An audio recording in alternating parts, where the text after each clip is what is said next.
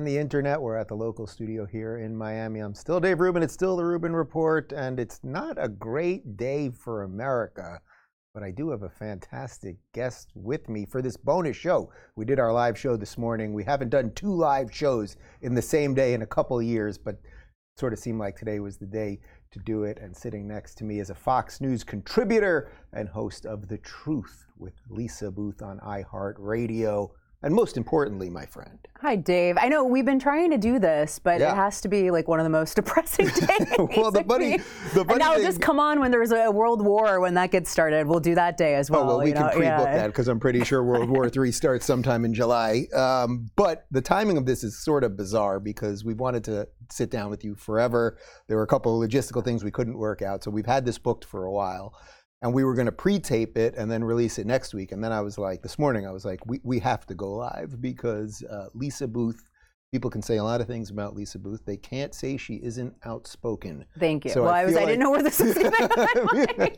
I'm like, People can say a lot of where- yeah. What, what do they say, Dave? Um, so we were gonna do. I was gonna do a proper interview with you, like the Lisa Boothe story and all of the stuff, and what, and because you're also a new Floridian transplant, all that stuff. So we're gonna do that another time. Most of my audience knows you already. Fox News, they see you on all this stuff. Do you want to just say anything about yourself, and then we're just gonna talk Trump? Do you have anything else for someone that's never seen you before that is going? My God, Lisa Boothe, who is this woman? check out my podcast, The Truth with Lisa Boothe. I'll get a plug in there. And no, I, I really try to look. I, I think we're sort of living in an age of cowardice where a lot of people are afraid to speak the truth. They're afraid to say what they really should be saying because, look, we live in this social media, you know, culture where basically like this mob mentality and people try to beat you down and get you to to submit to the will of you know the broader narrative and the group thing. So I, I try to kind of get to the bottom of stuff on my podcast and have some conversations that maybe you don't see, you know, that many other places. And you live it. You don't just say it because you were very proudly unvaxxed. We are both unvaxxed. Yeah, we were both burned at the Every-. Actually, everyone in this room is unvaxxed. That's very exciting. Uh, but it's it's cost you gigs and jobs and and kept you out of studios and, and a whole bunch of stuff. So uh, you do walk the walk too, is what I'm trying to say here. Yeah, I mean, look, there was a period where we couldn't go out to dinner in New Yeah. York City, right? It, we were crucified for for not wanting to get vaccinated, A- and that's really, you know, kind of makes you understand where we are today in this day and age, where you know, with Trump getting indicted. I mean, even then, you looked at the Rasmussen polling. Almost half of Democrats wanted to put people like us in government camps. Give them a chance. Yeah, well, I mean, Give it's not it's not too late, Dave. But but like we probably, you know, who knows what we could have continued in the direction of China if it hadn't have been for Omicron and essentially everyone getting deprogrammed because you had all these people who thought somehow they were never going to get COVID who ended up with COVID. And then they're like, oh, it's not, doesn't make you a bad person if you get COVID. Like, let's move on, you know? Right, But and who now- knows what would have happened otherwise? Right. Wow, that's very white pill of you that they that uh, you know things got better because you know they they are going to bring it back when when they need to. But speaking, Well, I don't know if it would be COVID, but it'll be like It'll be right, climate or, COVID-9. you know, God, I mean, who knows? They could create anything, right? Speaking of crucifixions, though, um, with Easter and Passover right here, let's just throw to the video. So if you haven't seen it just in the last half hour or so, uh, this is Donald Trump entering the courthouse. Uh, this is about 20 seconds or so. There he is walking in. They didn't. You see the way they didn't hold the door for him, like the guy intentionally let it swing on him. That was the face the entire time. There is the picture. He pled not guilty. Um, so we have a we have That's just rude. You should yeah. always open the door for people. So Well, just hold the door for the guy. I mean, he is the former president, even if you don't like him. But have okay, some respect. fine. G- give me your just sort of general take on this, and then we'll dive into some of the specifics. I mean, I, I honestly find it terrifying, right? I mean, whether you like Trump or you you you hate him, it's not even really about Trump. It's about the bigger picture. It's about the future of the country. And it, you you aren't a free country if you don't have the rule of law. And I, I think we're sort of mourning the death of the rule of law, mourning the death of due process, mourning the law, or mourning the death of the equal application of the law with this. Because we know that you've got someone like Alvin Bragg, the Manhattan DA. He downgraded 50 per, 52% of felony cases to misdemeanors, and now he's trying to elevate maybe a misdemeanor to a, a felony. And meanwhile, I mean, you know how dangerous New York City is Yeah. right now. David, I left New York, you left California for, for a lot of the reasons crime, all these other things that were going on in, in, in these places. And so he's fine with people getting shot in the street. I mean, there's literally executions happening in, in the streets of in New York.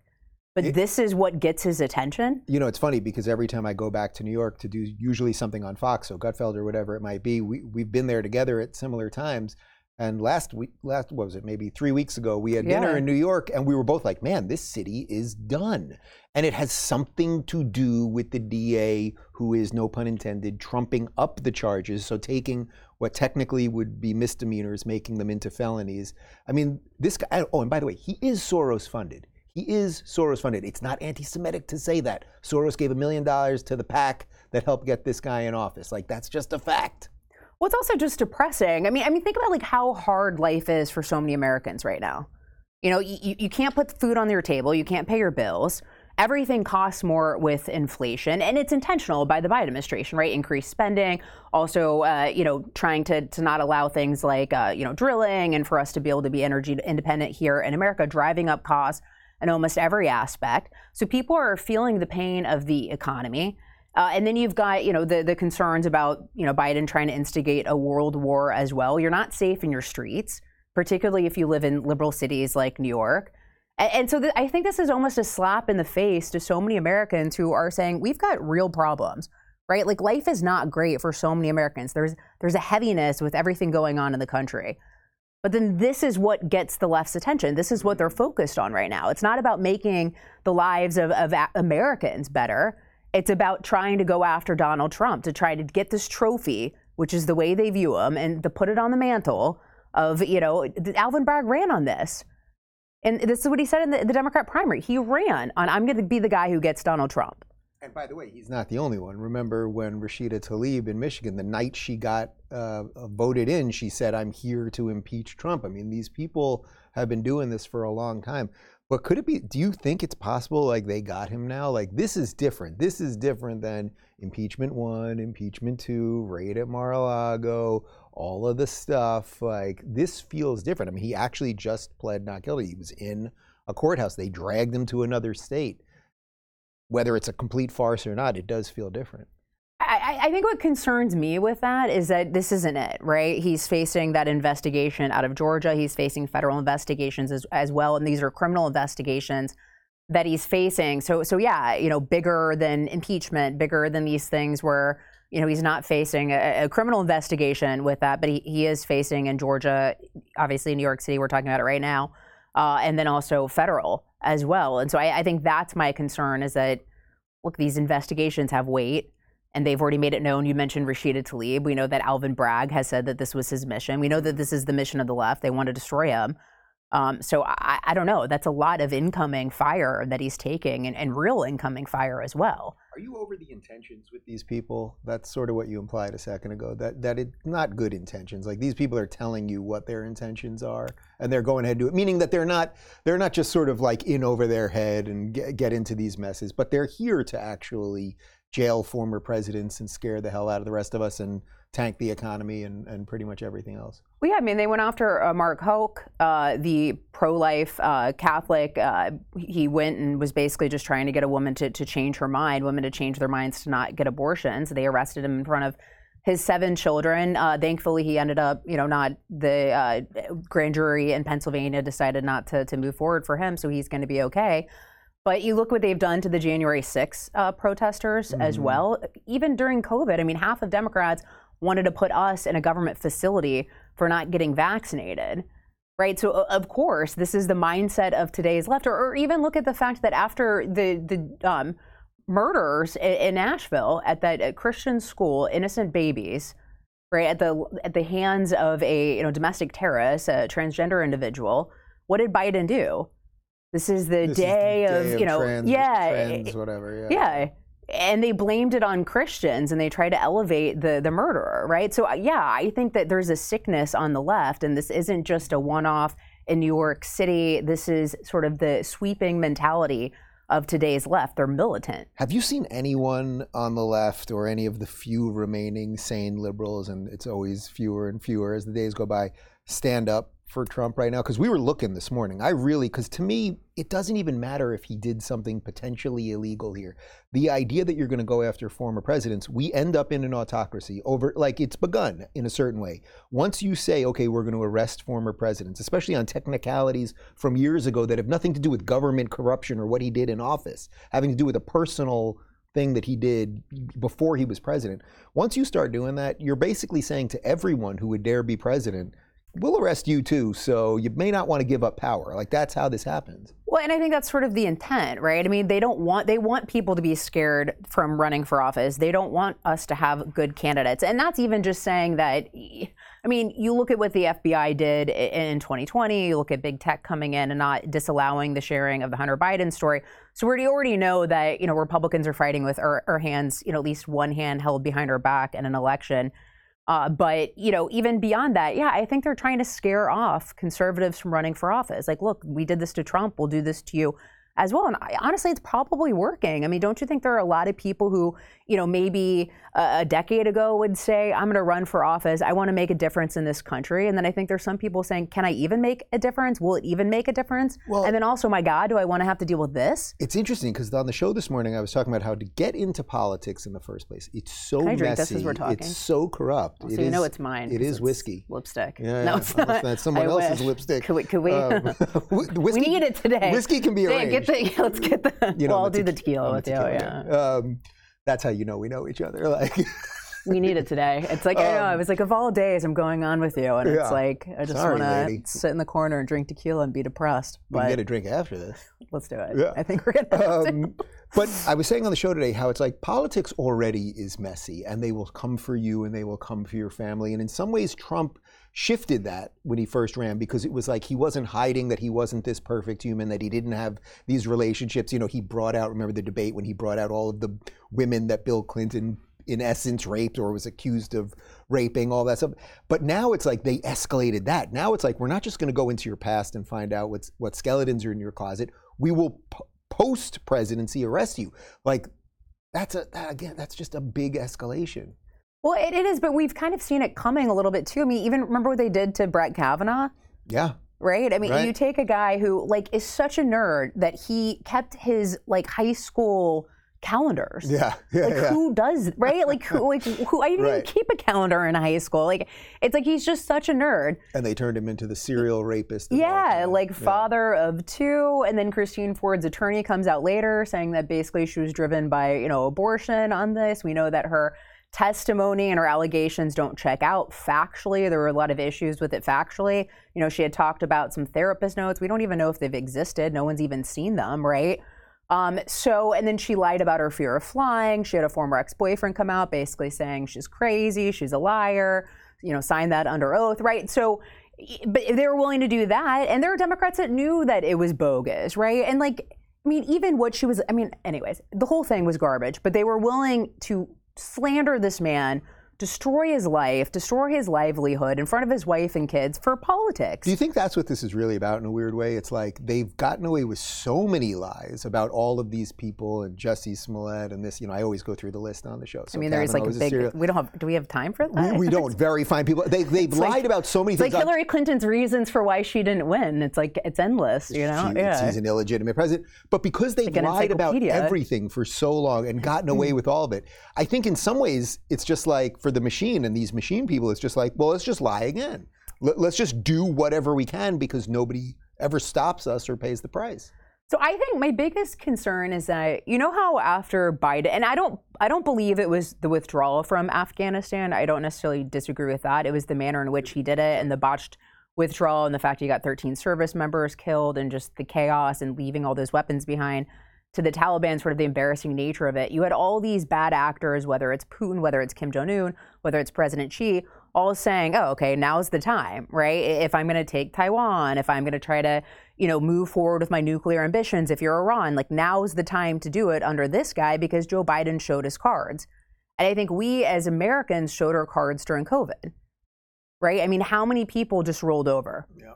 Right? They, they said, "Go out and get a yeah, go out and get a vaccine that might not be safe, that you might not even need for a virus that isn't a threat to your life when you're still going to spread it to other people, but you better go get it and you're going to get a vaccine passport. log it in on your phone. We're going to track you, you know? And then people just rolled over and they said, okay, sure. So if you're Gavin Newsom, if you're, you're Joe Biden, if you're any of these bad actors, you know, they're saying, oh, I can do whatever I want to these people. I think we just got the first All photo right. of Trump sitting before the judge. Did it just come out? I think we got it right there. Mm-hmm. That's that's Trump in in Trump form with uh, the lawyers around him. I mean, isn't a portion of this also just the the deal that seems to have been made in hell between Trump and the media in some ways? Like, if you think about it, Trump, I think it was in September, announced he was running for president again. Then we had like two or three months of not much from Trump. There really wasn't much. It was sort of like, oh, did this thing run out of steam? And now it feels like they just they just threw him the life raft. Like they do need him because they want clicks and views, and he is better than anyone for that. So it's like that feels like a very very dangerous combo to me. Well, I also believe that I mean the Trump derangement syndrome is real, right? Like we always talk about it sort of in a joking manner, but it's real. I mean, the level of hatred for this guy, I mean, Yeah. that's that, that is a real thing, right? Like people, you, you could tell, you could just give someone blatant facts, and they've already made up their mind about Doesn't this matter. guy. Doesn't yeah, matter. they either love him or, or they hate him. And so I believe that you know you've got the vast majority of the media really hates this guy. You've got Democrat politicians really hate this guy, and I, I truly believe that they want to see him in jail. I mean, how excited is MSNBC today or, or CNN? Well, they know they're going to get views also. So it's double, right? It's like, oh, we could jail him, which is great. We're jailing Hitler. We're such good guys. And it's also like, oh, and people are actually going to tune in when generally people have been tuning out of this nonsense. But I think they also just want it. Yeah. right? Like I, I think they just genuinely hate this guy and they actually want to see him in prison. And I think we've reached a point in politics, maybe perhaps because of social media or, or whatever it is, where like you sort of this like social contagion where you know everyone's just like feeding off and it's like this feeding frenzy, right? With this mentality that we have as a, as a country. But you know, we sort of there's been like this dehumanization of, of Mhm. people you know, like this othering of people. And we saw Joe Biden, uh, you know, go along with it when he stood on, in Philadelphia to labeling 75 million Americans who supported Trump as essentially domestic terrorists, right? And we see it in the media as well with MSNBC and CNN, the way they talk, right? It's like there's just, they don't. I don't even think they view Trump as a human being, Yeah. right? Like they've dehumanized him to such a degree that. Like I, I don't even think they view him as a human life. What should we be doing right now? Like for the average person that's Well, I watching said tequila, this, but we will do tequila after. We will do. I don't know. Is there a liquor store around here, guys? We're going to see what we can do. But but like for the average person that's watching this, I think I think part of the reason the machine always wins is the average person is kind of doing what you mentioned before. Like they have to have a job and they want to live their life and they want to watch TV and not worry about everything all the time. So the machine just kind of moves on everybody all the time because they know that people will just allow their freedoms to disappear. They'll allow the symbols. Did you see uh, Glenn Beck was on uh, Tucker last night? And one He's of the things he brought up, yeah, well, he brought up something that I thought was really great. He said, he said Trump is no longer a man in a way; he's a symbol. And I think that's right. It's sort of like Christopher Nolan's Batman thing. Like it's like Trump now represents this thing, and either are we going to fight for it or against it? And clearly, a certain amount of people just won't care what the truth is. Well, I also think that you know everything's so bad, right? We we talked a little bit about that earlier with just the economy, just you know, COVID. I think was really harmful on so many. I mean, we saw it with increased depression, increased suicides, overdoses, people dying from overdoses. So we saw it in terms of numbers and just you know a matter of fact. But I, I think just with every right, it really just. I, I'm, I'm, it, it- just led to the heaviness i- i- in the nation. And so, you know, I- I think, and then you add on us all this other stuff to it. So I I think people are somewhat intentionally just kind of turning off the TV, putting their head down, trying to get through the day, spend time with their family because it's almost too much. You know, if you're really, I mean, we're in this, right? We have to be in this. And even for us in the media, sometimes when I'm not, yeah, sometimes when I'm not doing TV or I'm not working, I turn it off. I go for a walk. I get outside. I spend time with my dog. I try to see my friends, talk to my family because if you're just in it 24 7 and you're just paying attention, it's too heavy. Like it really is all just too much. And then you add on like personal stuff that, you know, so many Americans are going through just in their own lives. So I think to some degree, maybe people aren't seeing everything as they should because it's just too much if you really paid attention to it. Do you think in some ways Trump brought a little bit of this on himself by being so combative with everybody for so long and, and you know, getting rid of so many people and making so many people enemies. And even in the last you know month or so, I've been very critical of Trump. Trump, who I liked, I like, and I voted for, and I might vote for again. I'm more inclined to vote for him now than I was probably a couple weeks ago. Uh, but all of the crazy stuff with DeSantis, that he's turned so many people against him that he was in some ways bringing this upon himself. It's not an excuse for it, but just at some level. I mean, I, I think there's sometimes there can be truth in a bunch of different things, right? Like, sure, do I believe that Trump has brought some stuff upon himself, you know, on tweets and just, or even, you know, going after Alvin Bragg personally? I mean, I would have to assume that if you're Alvin Bragg, that only feeds the beast, feeds the fire, the right? Picture so, with the baseball bat, yeah, so like, talking about death and destruction on the streets of New York City if they indict him, like these these things where it's like, yeah, but th- but then I also believe that probably the bigger driver of it was the fact that you had a guy that wasn't easily controllable, right? And I think what we've seen in Washington D.C. that's really sad is it's not just Democrats who are the problem; it's also a lot of Republicans mm-hmm. as well, right? This, you know, people talk about a uniparty or whatever you want to call it, right? It's the government bureaucracy that's really working against the American people, and they're serving their own interests; they're not serving ours. And and so I, I think you got a guy in Trump that really wasn't able to be controlled. You know, he was really fueled by the people. And I believe he ran for office in 2016 for the right reasons. I do believe that he's a patriot. I do believe he loves this country. I do believe that he thought he was the guy to change it. Yep. And he couldn't be bought. You know, he'd be on stage being like, Yeah, I gave to Nancy Pelosi because yeah. I could buy her. Like, yeah. you know, and everyone's like, All right, yeah, makes sense, you know? Like, yeah. So I think you had a guy with him that couldn't be controlled. And, and what we've seen during COVID, what we've seen even with this trans stuff, they just want you to shut up, submit, and bend to the will of the party right? Whether it's Democrats or Republicans, sort of this collective beast that we're facing in government. And if you don't bend the knee, then they try to destroy you, like they did even with us during COVID, right? You can't go here, you can't do this. We're going to make your life miserable, miserable. And then some people on, you know, CNN, like that former Planned Parenthood lady, uh, saying that oh, she didn't want us to be able to go to grocery stores mm-hmm. or even be able to do little things in life. They almost try to stop us from being able to fly, right? And it's because we didn't bend the knee.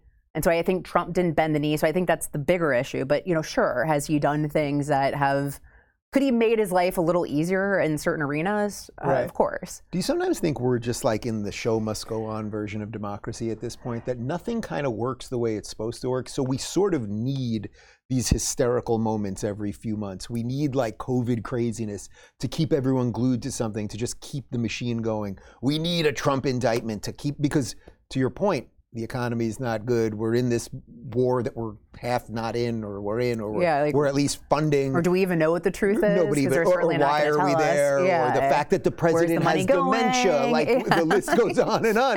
like these things. Where's we, the tequila, Dave? yeah, where is the tequila, people? oh um, God.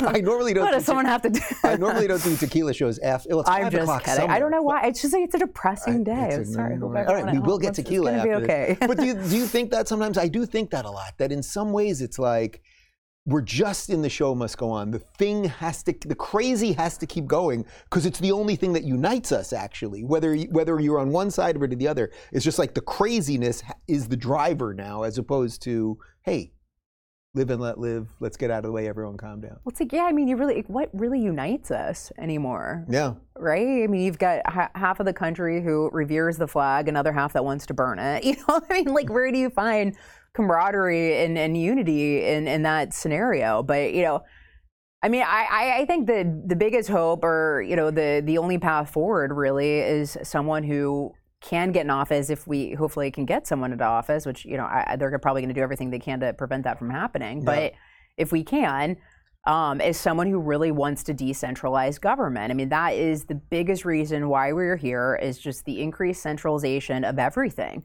of government, over, you know, throughout the entirety of, of America, right? The whole point was supposed to be we're supposed to be decentralized, yeah, yeah, right? Yeah. And you've the the you know increased centralization of the federal government, and then not only that, but the increased centralization of big business.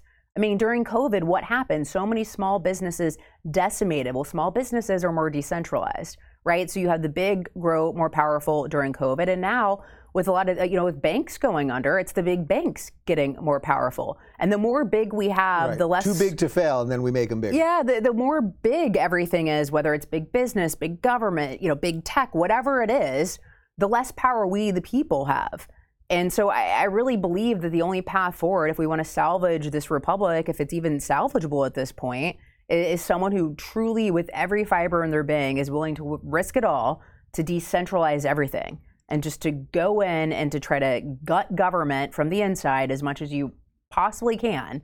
And that's the path forward. What do you think about this theory? I'm going to float one for Oh, you gosh, that I I got last night. So David and I don't talk about politics that Yeah. often, especially since kids. It's mostly about kids or whatever's going on in life. But we were sitting last Mm. night talking about the Trump thing, and he said to me something that I actually think is pretty interesting. What if the country's just not ready for sanity yet? Meaning that I think most of us want sanity. What we've seen here in Florida is sanity, and it is great and joyous and wonderful and worthy of celebrating and exporting and all that stuff. But what if, for whatever reason, the country itself, the 350 million people, like we're not ready for sanity. So it's almost like we need more Trump before sanity, some something like that. So I personally, Like we wouldn't even know what to do with sanity as a country. I mean, I think I could. I would think I would like it. I I dig it. Well, we're here in Florida where it's sane. That's I so it's a just want- disconnect. yeah. It's right. It's a disconnect between. I could get on board with it, Yeah. Dave. I'm just saying, like I am. It's not great for I, ratings. I'm on Team Sanity. Yeah. Um, I mean, you know, but I, I believe that the right message moving forward is just simple. It's just fixing America, Yeah.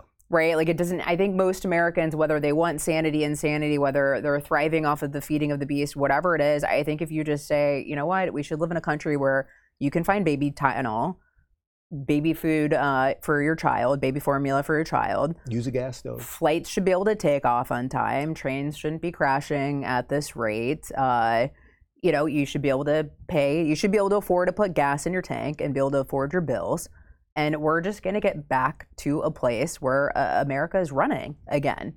Like, just I, I think most Americans just want to know we don't have to live like this, right? We, we we're choosing this path. We don't Mhm. have to live impoverished. We don't have to live where you can't own anything. We don't have to live where you have to be in fear of your life walking down the street. Like we can get back to America that runs again. Right. I think that was David's point last night. We're sort of like addicted to the other thing. Because everyone wants that. And there, if you really sat people down and tried to like really calm everybody down and let's calm down about Trump and let's not worry about Biden's dementia. But if you really got everyone to sit there and be like, what do you want? It's exactly what you just laid out there.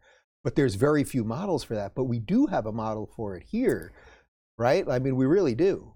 I, I, I don't know. I, I, I, I, maybe I'm just, you know, I'm just choosing to believe this. and it's like, you know, it's just, just me believing this. But I, I hope, I do believe that things are so bad that uh, Americans really just want life to be simpler and, and easier. I do believe that we are at a, a place, a juncture where people want that. And if you like dating too, like when you're younger, you date the guy who's like fun to hang out with and, you know, whatever. And then when you start getting older and you want to have kids, you want to get married, you're like, I, I, oh, not boring, but like I want someone who's just Right. We're stable. Uh, and, 3 a.m. yeah, yeah, yeah, got it, got like it. no, you know, knows what he's doing. Just you, you know what you're gonna get. It's you know, and so I, I think that is maybe where you know everything's just been Tell so. us more about dating the other guy. I, I know what the people want. Lisa. Gosh, Come Dave, on. how much time do we have? well, I'm not gonna name any names, No, but no names, no names. Uh, you know, like 20s dating looks different than you know late 30s dating. But but point being is that I, I do think that you know America's had enough of the like crazy. You know, I, I think that people want um, some stability and want life to just be normal. I agree with you, and that's why it's funny because that's why over the last month or so I've been critical of Trump because I was like, wait a minute, wait a minute, we have that here in Florida with the guy that you back twice and all of that stuff. Who everyone, you know, all the people that suddenly kind of hate DeSantis. You all loved him two months ago. He was your hero. Now he's your enemy. And I didn't want Trump. I was like, make the case for Trump. For Trump, I was talking to the camera like, hey, Don, like, make your case. But that's not the case to destroy DeSantis in the process because he's the guy doing that thing. Yeah, I mean, like, I don't like the attacks on Governor DeSantis. I mean, we both know him. We live here. He's an amazing governor. He's a good person, right? Like, Casey DeSantis is an amazing person. Like, they love their kids. Like, they are good people.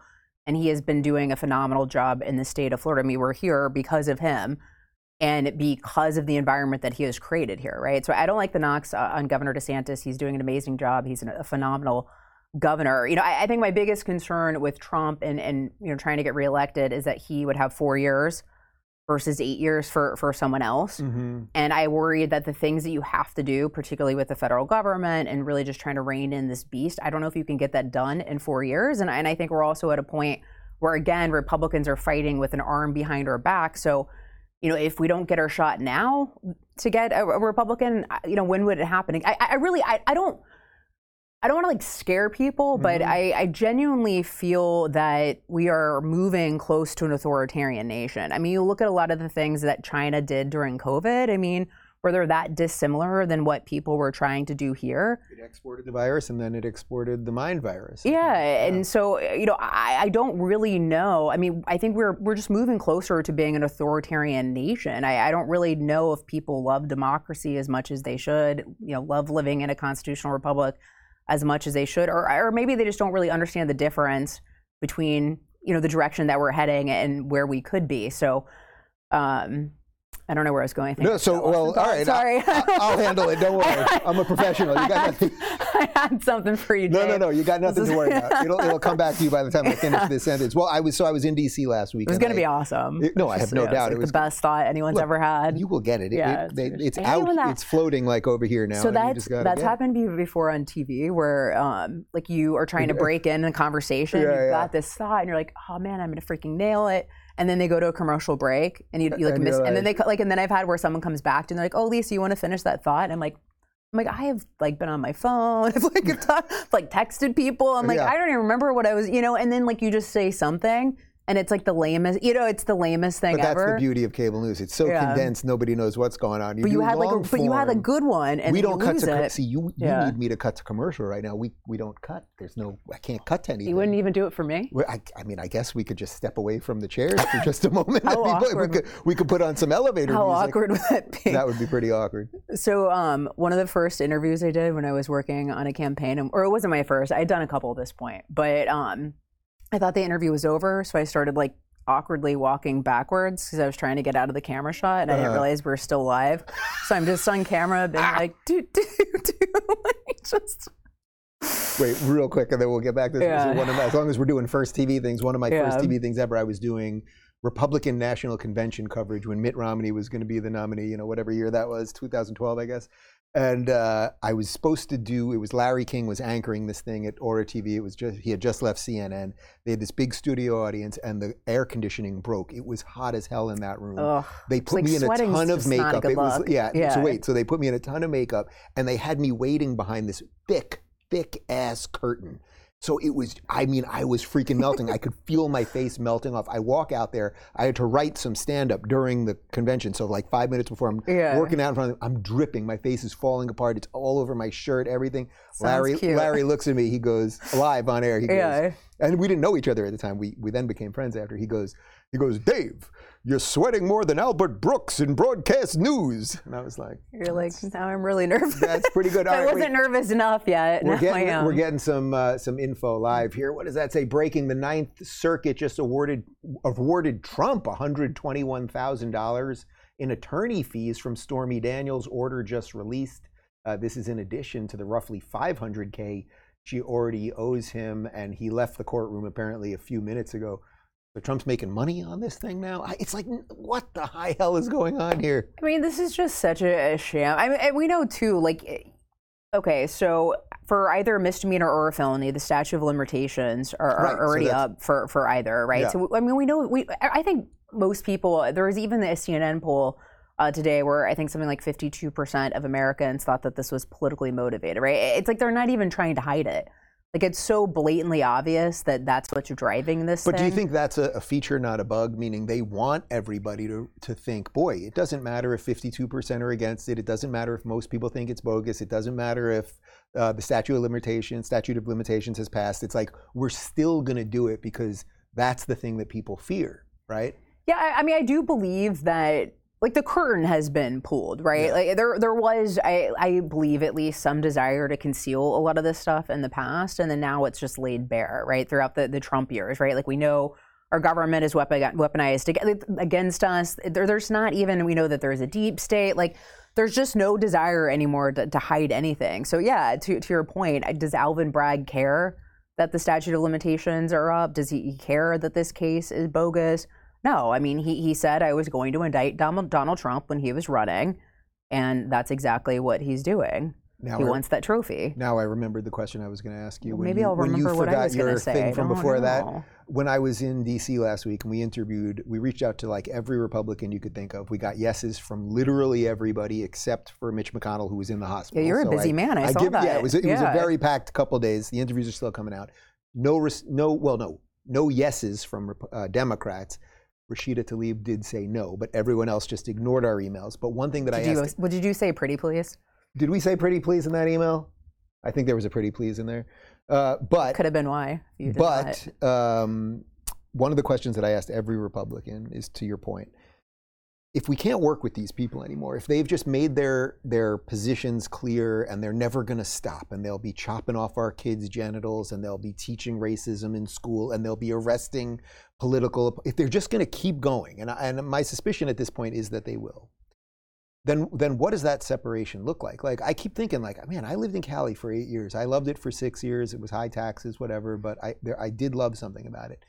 I have no desire to go back there anymore. I, I don't feel any camaraderie with it. The governor is a maniac. Los Angeles is a dump. San Francisco is a is a dystopian nightmare. It's like, what what does connect us anymore? And maybe it, do you think we really have to be in a way?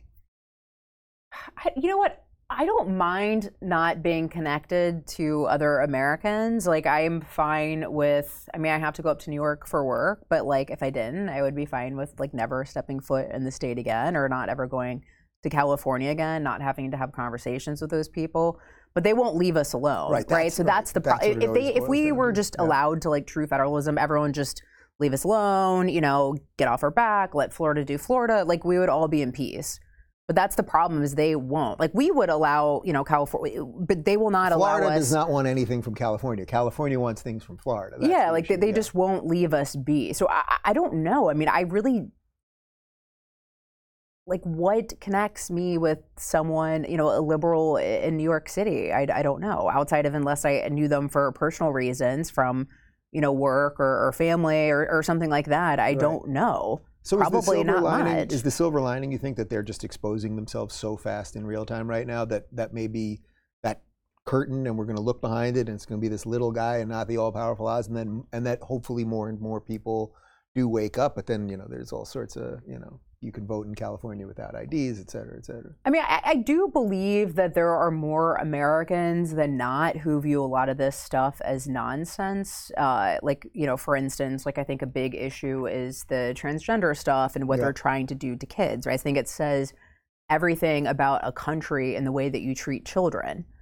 And you know, we have a portion, which I actually do believe is a minority of the population, that are encouraging children to change their genders, encouraging their children to mutilate their body. I mean, if I was cutting myself, my friends would say, "My God, Lisa, let's talk. What's Mhm. going on?" And we are encouraging this to happen, particularly you know in children who are, are probably going to regret it one day and probably going to have hatred for their parents for allowing them to, to go through it. And so lawsuits against their parents and a whole bunch of other stuff. but I, but I do believe, you know, I I hope that the majority of Americans look at that and they say this is wrong. I actually don't believe it. But I I think people have been so browbeaten, and I really do think social media has a huge role in that, where there's just this mounting peer pressure. Like even executives and corporations and companies, I, I, you know, are basically being held hostage. I believe by a small group of people who are vocal online on social media.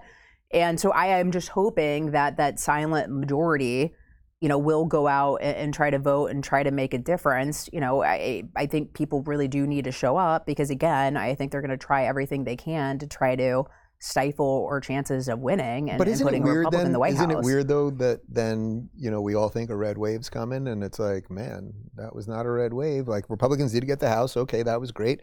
And by the way, when I was there last week, like the Republicans, I think are a little different from the uniparty thing. I really do think McCarthy and some of these guys, Jim Jordan and Byron Donalds, and now J.D. Vance in the Senate, like they are a different breed. I really do believe they are. They're, and and that's also what's so disappointing about today, because they're doing some good things there, and they're defunding things and everything else. But now all the attention's back on Trump as opposed to the good things that they're doing, defunding those 87,000 IRS agents, et cetera. But I believe, though, that the 2024 election, because it will be a presidential election, I don't really know if it'll be as much based off of what Congress did as it will be who's the nominee, what their message is, and what they're going to do for the country. So I really think that what will be driving that election is going to be the presidential election. But you know, sure, it's good to be able to look at things and say we've done this, we've accomplished, you know, this, that, and the other. But I, you know, I think the driving force of the presidential election will be, you know, the presidential election. And look, I was one of those people with the midterm. I, I thought a big red wave was coming because if you look at uh, just historically, like all the factors were there. I've worked on previous elections. If this had been even 2016, if this had been, you know, 2010 when I was there for the wave election in 2010, I think we got 63 seats in the House, if my memory serves me, me correct. I'm a little tired today, but um, but point being is, so I've been there when waves have happened, and so I really felt like that was coming. I do believe that the mail-in ballot thing has completely changed the game mm-hmm. in the sense of, I mean, even if you look at Pennsylvania, by the time that the Fetterman Oz debate had happened, you already had, you know, I, I can remember I, almost. I think, it, I think, it, was like 30%. Yeah, it was like more, almost half or, yeah. or whatever of mail in ballots had already been submitted at this point. So, you know. Uh, the point is before the debate, before the debate had happened. disaster for Fetterman, who. I mean, Fetterman said goodnight before the debate started. Like, that's really all you need to know. I mean, it did not go well. I mean, we he played said, it many times. He said goodnight yeah. before. It's, I mean, that yeah. would be like me coming on the show and being like, goodnight. Yeah. You'd be like, well. what are we going to do for the next? I guess we're going to do this backwards. Okay. do we have more clips? Yeah. Like, how are we going to get through this? You know, like it's not good. But like when I've worked on campaigns in the past, there were a lot of opportunities to try to change the trajectory of the race. You know, you, you could find opportunities to, to try to, to, to save it, to try to, you know, salvage a, a couple points here and there, right? There, there were there were moments of momentum that you could capture. Now with mail-in ballots, you can't do that. Yeah. Those are few and far between and probably meaningless at this point because it's not about earning votes, it's about getting ballots. And so we as Republicans in a party really need to wise up to that and to follow suit. You know, in the states where you can do ballot harvesting, we need to I mean obviously everyone needs to do it legally, but in the states where it is legal to ballot harvest and do some of these different things, we need to play ball and so do that, the same thing. Is that also one of the weird things? And I said this right when Trump announced that one of the weird things about the campaign in general, and I know we're, this doesn't excuse any of the nonsense going on right now. But if Trump honestly believes that the election was stolen, which I believe he believes, and I was at the 2000 Mules premiere and he gave a big speech, and obviously he's endlessly talked about it. If he really believes that it was stolen, in a weird way, it doesn't make sense to run again unless you've done something about that. And I don't know that he's done exactly what you're calling for there. I, he can't do it. He's not president anymore. You'd need Secretary of States in the individual. You need the Secretary of State of Pennsylvania to do something about it. But they have no interest in doing it because their guys are winning. I mean, but I, I think even you know putting aside like ballots and and all of that aspect of his concerns with the election, you could even just looking at the the disallowing and the stopping of the Hunter Biden story, mm-hmm. right? Like Media Matters, there's been all these different pollsters who have done research showing that the dynamics of the election truly would have changed if more Americans had known about the Hunter Biden story and some of these Biden scandals. Yeah. So even with that, you could say that you know it wasn't fair right? So I, I, do think that there are some validity to his concerns that he's making, even setting aside some of those other arguments. Oh, I'm not. Look, I'm actually know. not even. Den- I'm but not yeah, denying any of that. I'm just saying that you got to do something about it again if you're going to run again, right? Well, I, I, think that you need to, and I believe he has said some of this. And you know, in Florida, we allow for early voting, and we're you know, you have election integrity here, right? So we we're show our ID. Yeah, you show your refreshing. ID. Yeah, I mean, yeah. so they're they're making sure that the people are who they say they are, who are going out and voting, and then they pursue cases where it's not. Um, but yeah, I mean, I, I, think he has said that now, you know, we should be doing, or I do believe that was a big mistake in the 2020 election of not, you know, either.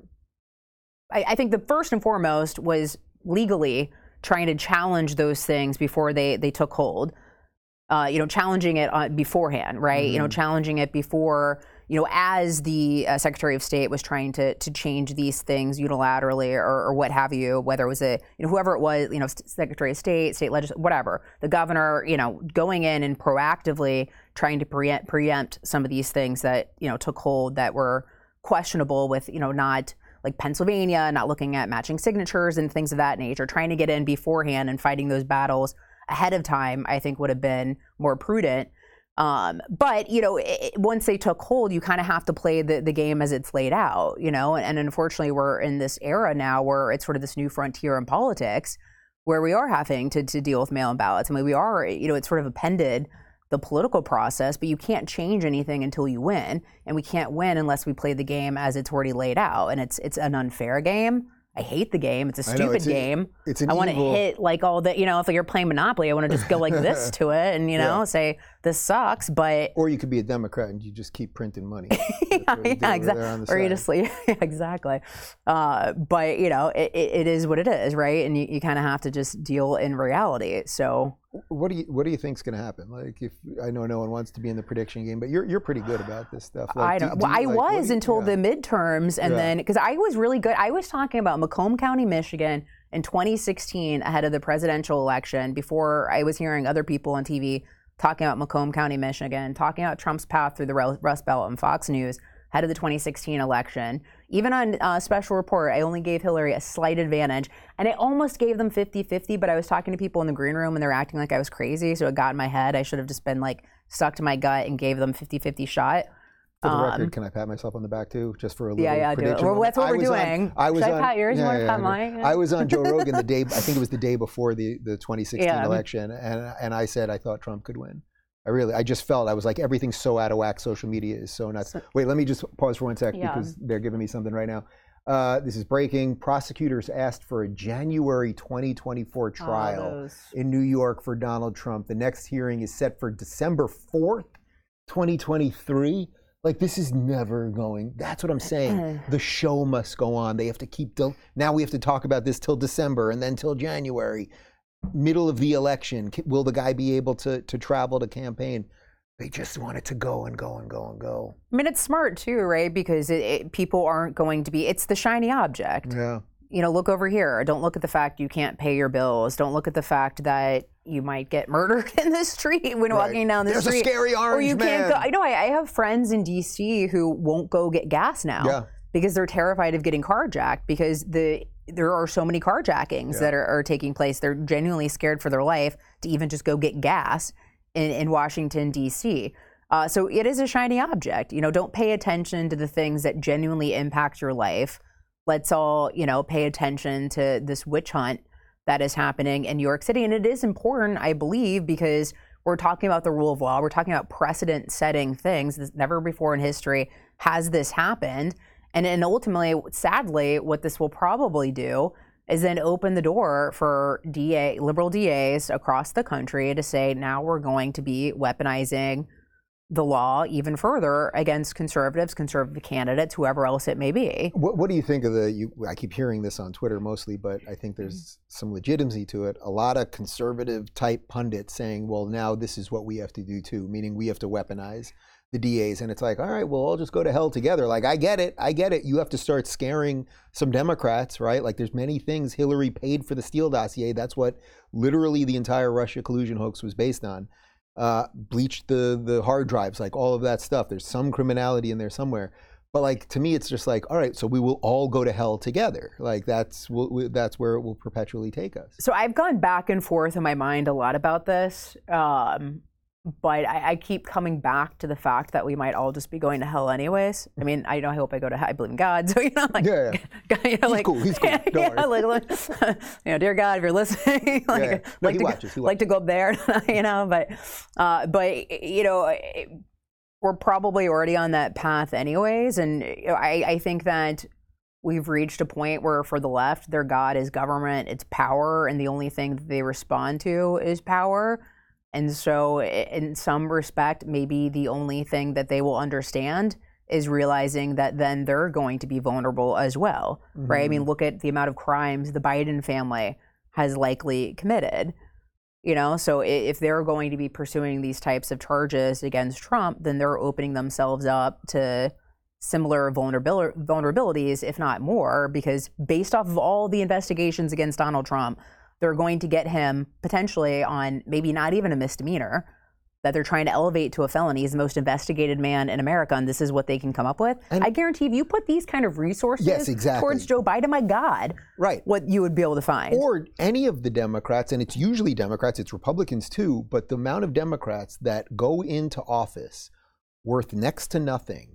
Barack Obama was a, was a community organizer and a senator who now has a $12 million house on the, uh, you know, in Martha's Vineyard right on the water. So he's not too worried about climate change either. It's like, where did all that money come yeah. from? Yeah, also, where did those concerns about? Yeah. Yeah, they, or he also has 30 acres there, and for some reason, when they brought those like 12 people from Martha's Vineyard, when Florida shipped them over there, he didn't offer them one acre. You could fit 12 people. That was also hilarious because it was like peace, perfect. love, like you know, we love people, like coexist, like you know, bring the migrants, and then they get there. No and one's like, illegal except if you're in Martha's Vineyard. Yeah, and they're like, okay, guys, like you don't have to go home, but you Yeah. can't stay here. you know, like ship them off in buses, and then they're there to hug them and just give them a little tap on the butt and get them going. You know, so that was uh, obviously, you know, DeSantis was brilliant for that because he sort of showed their cards that it's all a farce. They don't really care about migrants, and you know, they don't really care about people in general. Um, but uh, you I got I got one more for you, Lisa. Boothe, Okay, and then I think we're out of time. Oh wait, we All got one, wait, we got one more thing. Uh, Trump was temporarily placed in a holding cell between two other inmates being processed for petty theft. I mean, it's just it's just a farce and so silly and nonsensical. And someone probably snapped a cell phone picture that we'll see of that. Um, one more for you, and then we'll we'll do this again where we can get to talk Will about you- a whole have bunch me of other back on? stuff. I will, did I pass guys, the we're gonna test? have her back on. What was, what's my Look at rate? that! Wow, all thumbs up at What's once. my- That's what's- rare. I thought I saw one down, then I realized it was up. So I was, How do you? I, know, I was like, trying to look in the dark. Is That's what I want to ask you about, Lisa Boothe. You're always smiling. You're always smiling. You're always laughing. I, I know so many people on cable news that are, you know, they can somehow turn it on for the camera, but they're like miserable people. So many of the pundits, like you know me. This is basically me. The No, camera's it's like 100% It- you, it- it's you know, but I, I do think when the camera's on, there's like a, you, you adjust two percent or something like that. Like I think there's a there's a or I you're like Anchorman, where I'm like, I don't know what to do with my. I was like Right, talking. to, I always feel like that. I'm Your like, hands, no, they've been Yeah, like on the show, I'm like, where do I put them? I've been Do I do, shifting like, a lot here? during What this Yeah, one. I'm like, do but I- like but you are the same person either way and and i think you know i think mostly it's usually conservative hopefully women positive. yeah no that's what i mean but conservative women get I hate you on TV Yeah. and in real life. but aren't you supposed to be angry and and bitter about all of this and and upset and all that stuff No, I mean, of course I get like I have honestly, I'm not gonna lie to the audience at home. It's been like sort of a downer the past few days, right? Because you, you, I love this country and it makes me sad what's happening. I don't have kids yet. Like when I do have kids, if I ever get around to it at the rate I'm going, you know, what kind of country am I going to be raising them in? I mean that truly. Or if I have grandkids, what kind of, you know, that it genuinely worries me. So like I have felt it. But I also believe, you know, look, I love life. I love my family. I have great friends, you know, and so there's so much beauty in life as well. And so I tried to do my best of not letting all the negative negate all the positive and not living your life. Because, I mean, how tragic would that be if not only do they put us through all this crap, but then also deprive Take us it. of happiness or, or joy in our own lives, right? And so it's, you know, I believe that we have to fight these things. That's why we were both so outspoken during the COVID stuff, and I, I don't think we should back down or or be cowards, right? We need to be brave and bold and trying to push back a lot of this stuff, but we also have to live our lives. Do you ever And think it's just like too late also like i think that's to have sometimes babies or oh, I wow we just- just we just got we just just- went dark Should I just off myself? no, no, no, no, no, no, no, no, no, no, no, no, but like too late. I don't know, Oh, Dave. was- I'm a little Oh, my- worried. my heart just you can rent one of mine if you want or something um, no but like that you've gone down you know because i think it's too like i've gone Not- down this path yeah. of fighting for the things i believe in so deeply that like i couldn't turn around now there, there's just nothing i could do I, I could never face myself if i didn't continue the fight you know No, and it's hard. I mean, like, I genuinely think it makes it hard with dating. It makes it hard with your life because it's, you know, uh, look how polarizing politics are today. Look how polarizing COVID was and, and still is today. So it is challenging when we are so outspoken. And when, you know, all someone has to do is Google your name and all this stuff pops up, right? And then they form an opinion of you.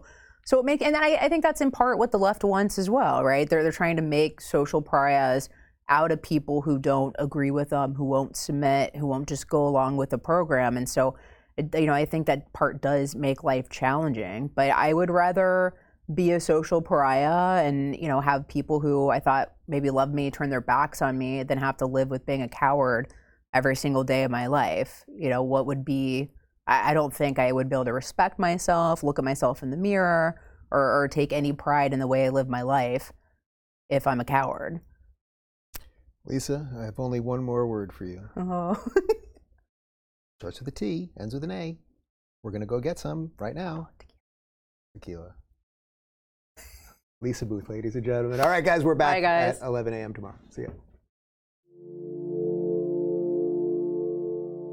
Thanks for tuning in to the Rubin Report. Don't forget to review, share, and subscribe to this podcast. If you're looking for early and exclusive content, you can join me on Locals at rubinreport.locals.com.